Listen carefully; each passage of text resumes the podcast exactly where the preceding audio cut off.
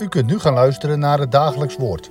Dit is iedere maandag tot en met vrijdag om 10 uur, 3 uur en s'avonds om 7 uur. Deze meditatie wordt verzorgd door dominee Heikoop.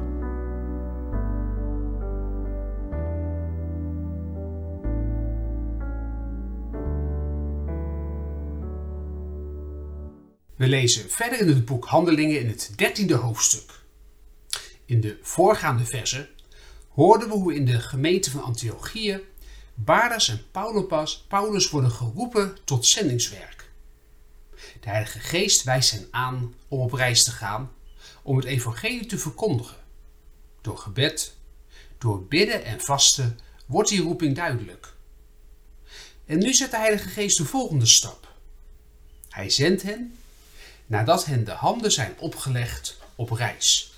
We lezen verder bij vers 4. Daar staat boven Barnabas en Paulus op Cyprus.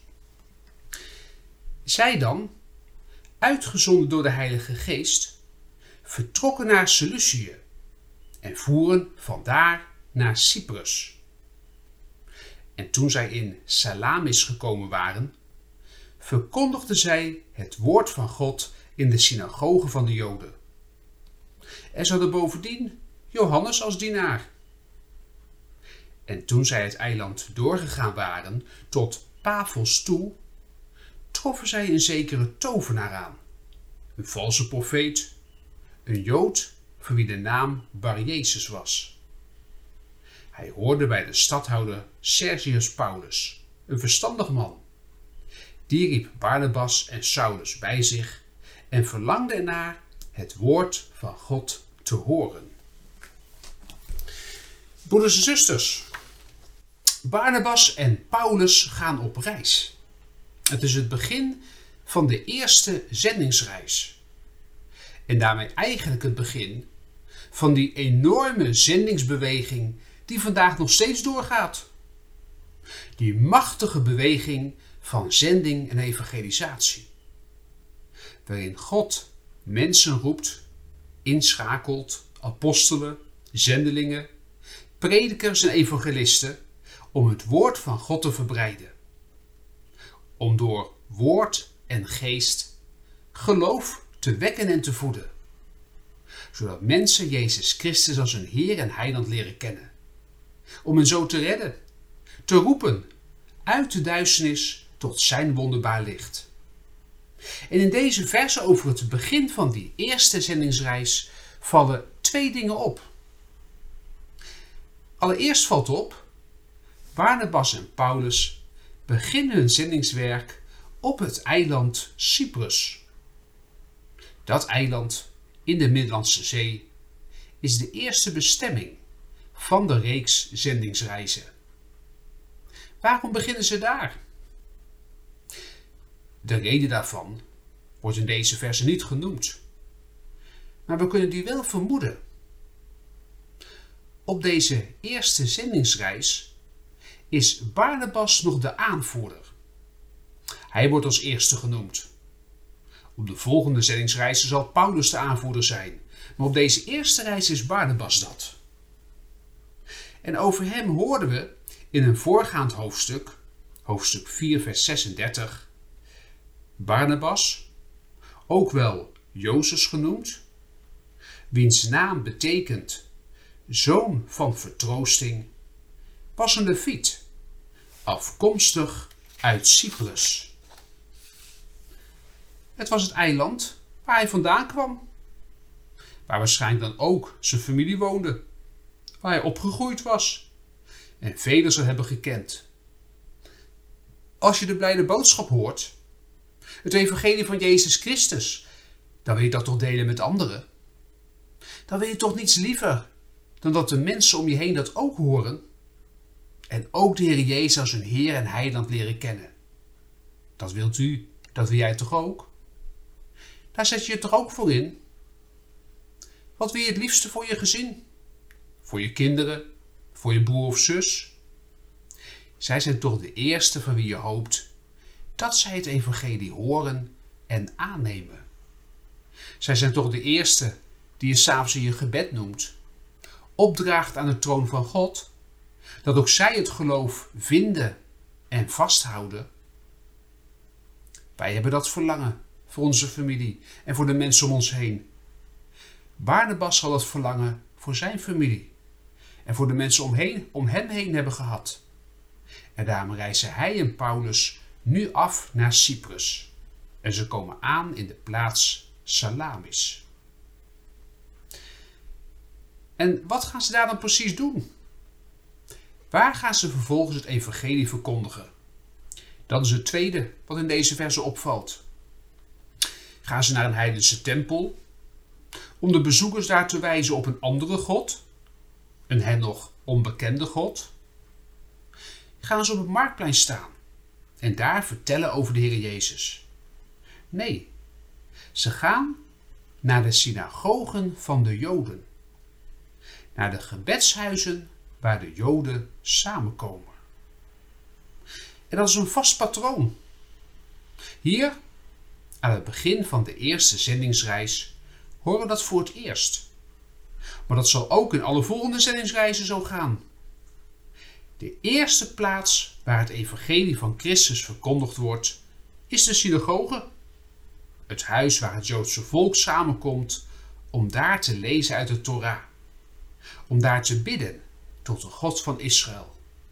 Hier op Cyprus, maar ook in alle volgende plaatsen waar Barnabas, Paulus, de andere zendelingen komen. De evangelieverkondiging begint in de synagoge.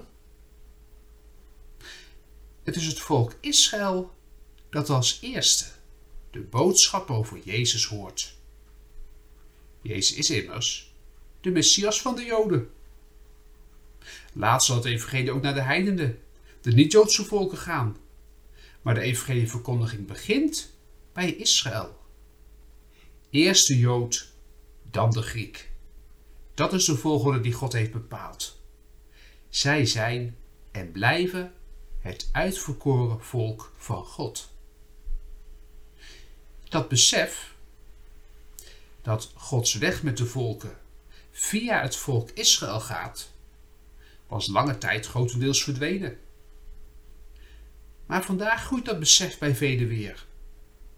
Nu God het volk Israël na 2000 jaar ballingschap terugbrengt in het land Israël. Nu ook onder Joden steeds meer het evangelie het Nieuwe Testament gelezen en bestudeerd wordt. Nu ook onder sommige Joden de bedekking wordt weggenomen. En ook zij in Jezus van Nazareth de beloofde Messias herkennen. Nu al die gebeurtenissen plaatsvinden in onze tijd, nu beseffen velen weer, zij zijn het Gods uitverkoren volk. Jezus de Verlosser van Joden en Grieken maar in de eerste plaats kwam hij voor het volk Israël. En dat zien we ook in deze verse terug. Aan hen wordt als eerste het woord van God verkondigd. En zo mogen ook wij dit geloof staan. In het besef, Gods weg gaat via Israël. Ook wij, christenen in Nederland, hebben veel aan dat volk te danken. Aan hen danken wij het woord van God, de Bijbel, waarvan alle boeken, zowel het Oude als het Nieuwe Testament, door Joden zijn geschreven. Door hen weten wij van het Koninkrijk van God. Ook wij mogen delen in de aan Israël geschonken verwachting. De Heer God heeft Israël gekozen om via hen de volken van de wereld te zegenen. En daarom heeft het volk Israël ook voor alle christenen een speciale plek in ons hart. Wij zijn de tak die op die stam geënt is. En daarom weten ook wij ons met Israël verbonden. Laten we samen bidden. Heer onze God, Vader in de hemel, wat prachtig om in deze dagen naar Pinksteren te lezen en te zien over dat, die machtige beweging van de Heilige Geest.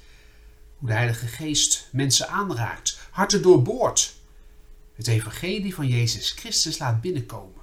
En dan ook steeds weer mensen roept om dat evangelie te verkondigen en te prediken. Mensen erop uitstuurt om dat in alle landen van de wereld te doen. Vanuit Jeruzalem is het de wereld ingegaan. Hier is die eerste zendingsreis. Die begint op Cyprus. En die zendingsbeweging die vandaag nog steeds bezig is. Over het rond der aarde, in alle talen van de wereld, over de Heer Jezus te verkondigen. De enige naam onder de hemel die ons gegeven is tot behoud. Heer, die weg gaat vaak via Israël. En dat is ook het besef wat vandaag weer groeit. Dat wij als christen met Israël verbonden zijn. Ook wij mogen steeds weer voor hen bidden.